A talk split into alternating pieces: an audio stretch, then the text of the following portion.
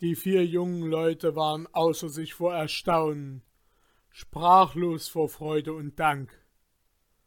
Sie wollten den Boden vor den Füßen des gütigen Mannes küssen, aber er ließ es nicht zu.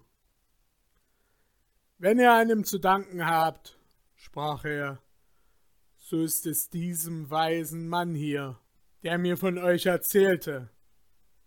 Auch mir hat er dadurch Vergnügen gemacht, vier so muntere junge Leute eurer Art kennenzulernen.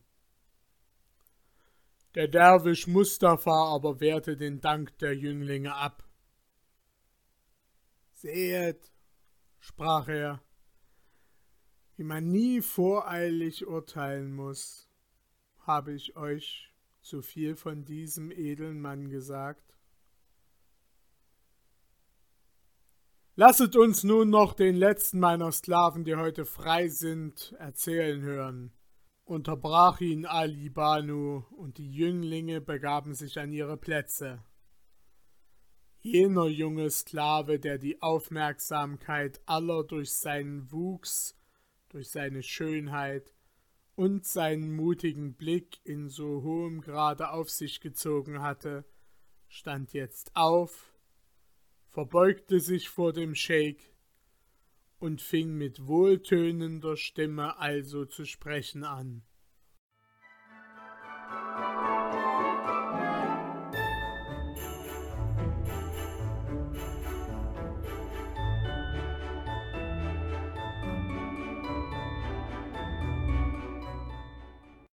Die Geschichte Almansors.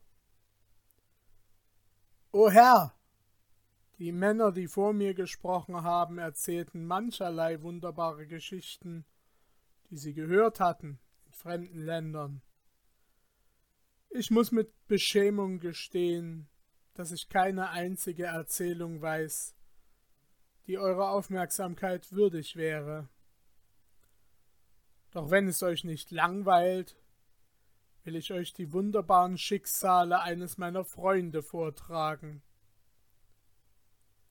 Auf jenem algerischen Kaperschiff, von welchem mich eure milde Hand befreit hat, war ein junger Mann in meinem Alter, der mir nicht für das Sklavenkleid geboren schien, das er trug.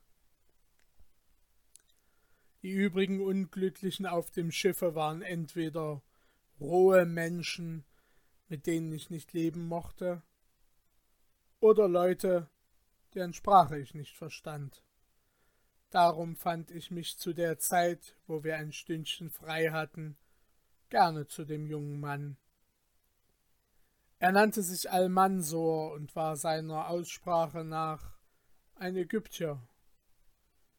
Wir unterhielten uns recht angenehm miteinander und kamen eines Tages auch darauf, uns unsere Geschichte zu erzählen.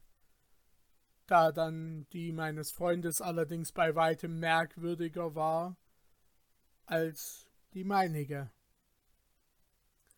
Almansors Vater war ein vornehmer Mann in einer ägyptischen Stadt, deren Namen er mir nicht nannte.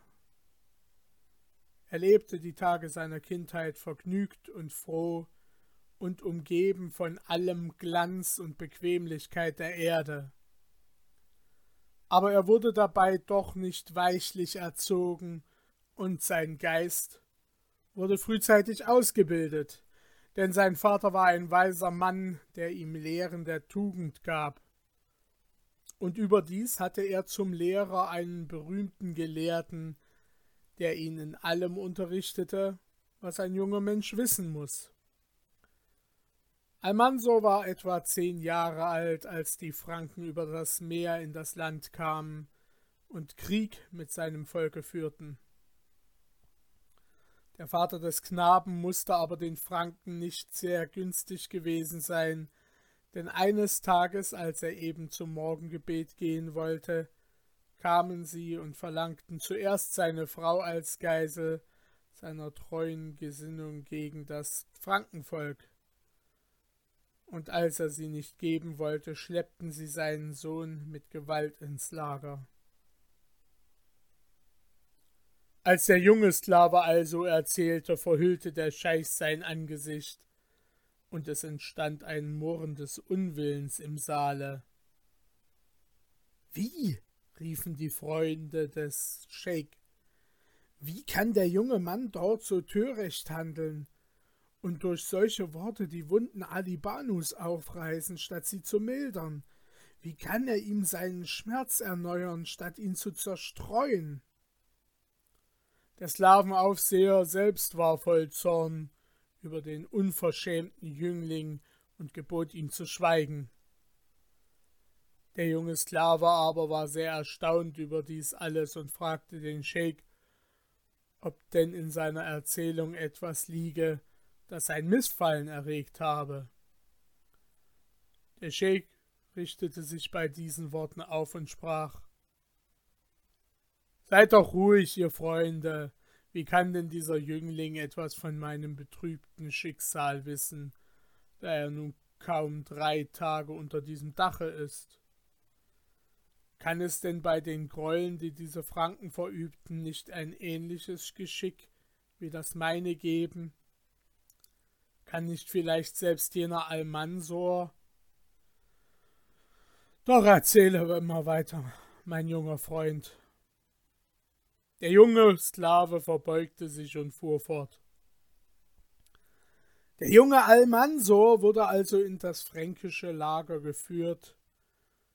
Es erging ihm dort im Ganzen gut, denn einer der Feldherren ließ ihn in sein Zelt kommen und hatte seine Freude an den Antworten des Knaben, die ihm ein Dragoman übersetzen musste. Er sorgte für ihn, dass ihm an Speise und Kleidung nichts abginge, aber die Sehnsucht nach Vater und Mutter machte dennoch den Knaben höchst unglücklich. Er weinte viele Tage lang, aber seine Tränen rührten diese Männer nicht. Das Lager wurde aufgebrochen und Almansor glaubte jetzt wieder zurückkehren zu dürfen. Aber es war nicht so. Das Heer zog hin und her, führte Krieg mit den Mamelucken und den jungen Almansor schleppten sie immer mit sich. Wenn er dann die Hauptleute und Feldherren anflehte, ihn doch wieder heimkehren zu lassen, so verweigerten sie es und sagten, er müsse ein Unterpfand von seines Vaters Treue sein. So war er viele Tage lang auf dem Marsch. Auf einmal aber entstand eine Bewegung im Heer, die dem Knaben nicht entging. Man sprach von Einpacken, von Zurückziehen, vom Einschiffen und Almansor war außer sich vor Freude. Denn jetzt, wenn die Franken in ihr Land zurückkehrten, jetzt musste er ja frei werden. Man zog mit Ross und Wagen rückwärts gegen die Küste, und endlich war man so weit, dass man die Schiffe vor Anker liegen sah. Die Soldaten schifften sich ein, aber es wurde Nacht, bis nur ein kleiner Teil eingeschifft war.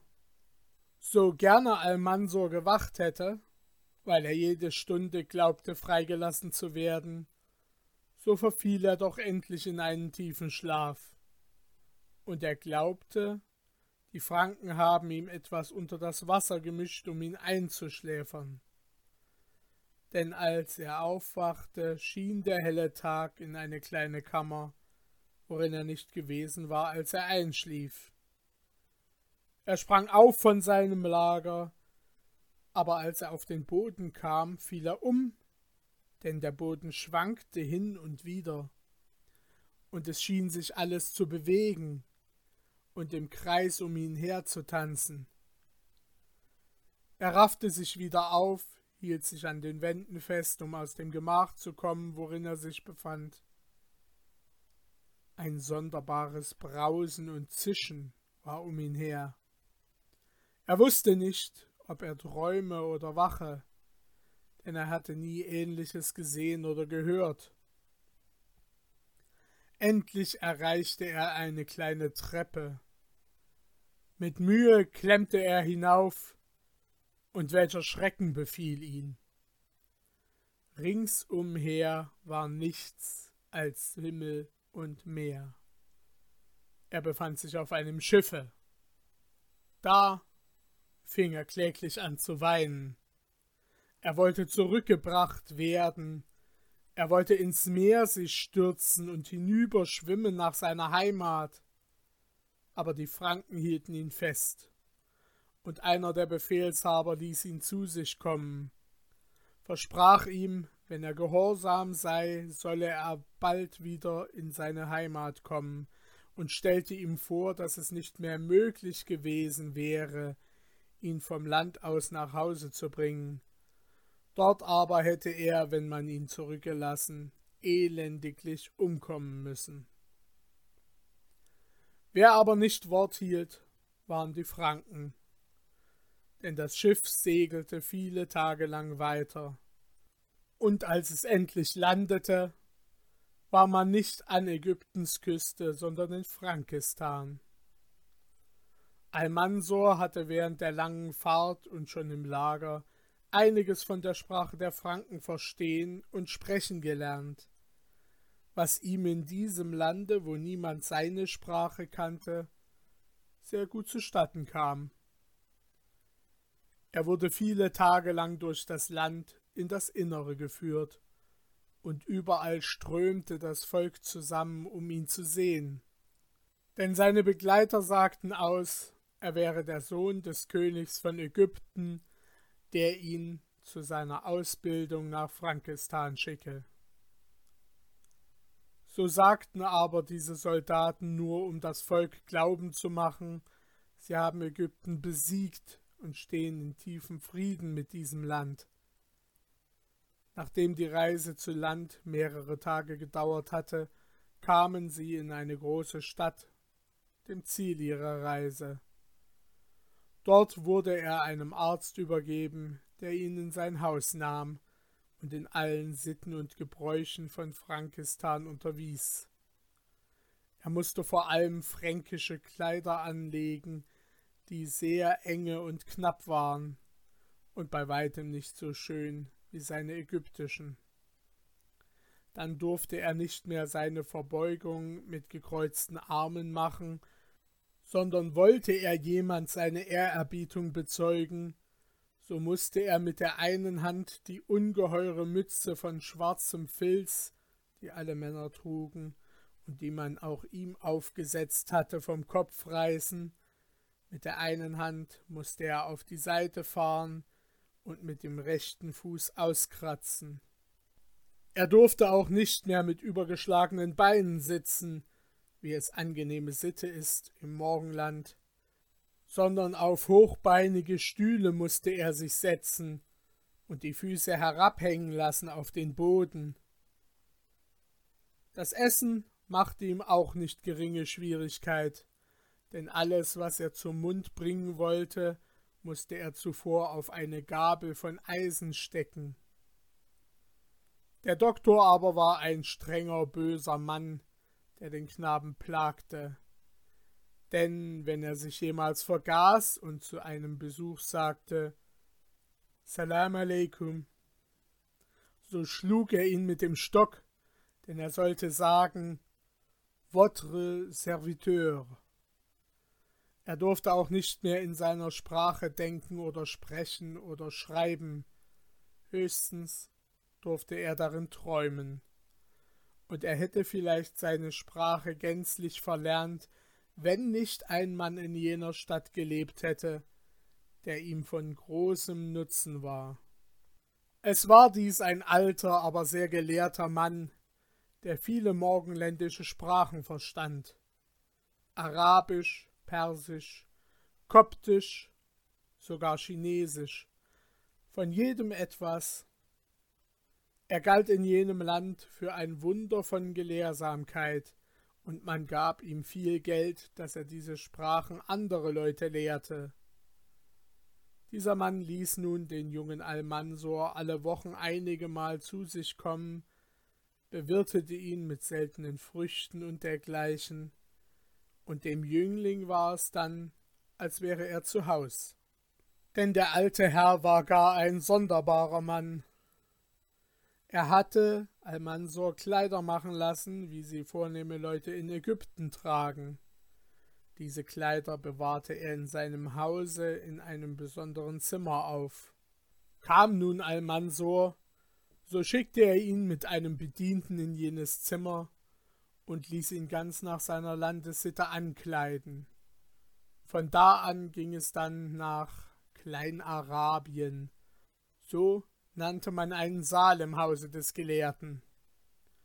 Dieser Saal war mit allerlei künstlich aufgezogenen Bäumen als Palmen, Bambus, junge Zedern und dergleichen und mit Blumen ausgeschmückt, die nur im Morgenland wachsen. Persische Teppiche lagen auf dem Fußboden und an den Wänden waren Polster, nirgends aber ein fränkischer Stuhl oder Tisch. Auf einem dieser Polster saß der alte Professor. Er sah aber ganz anders aus als gewöhnlich. Um den Kopf hatte er einen feinen türkischen Schal als Turban gewunden. Er hatte einen grauen Bart umgeknüpft, der ihm bis zum Gürtel reichte und aussah wie ein natürlicher, ehrwürdiger Bart eines gewichtigen Mannes. Dazu trug er einen Talar, den er aus einem brokatenen Schlafrock hatte machen lassen. Weite türkische Beinkleider, gelbe Pantoffeln und, so friedlich er sonst war, an diesen Tagen hatte er einen türkischen Säbel umgeschnallt und im Gürtel stak ein Dolch mit falschen Steinen besetzt. Dazu rauchte er aus einer zwei Ellen langen Pfeife, und ließ sich von seinen Leuten bedienen, die ebenfalls persisch gekleidet waren und wovon die Hälfte Gesicht und Hände schwarz gefärbt hatte.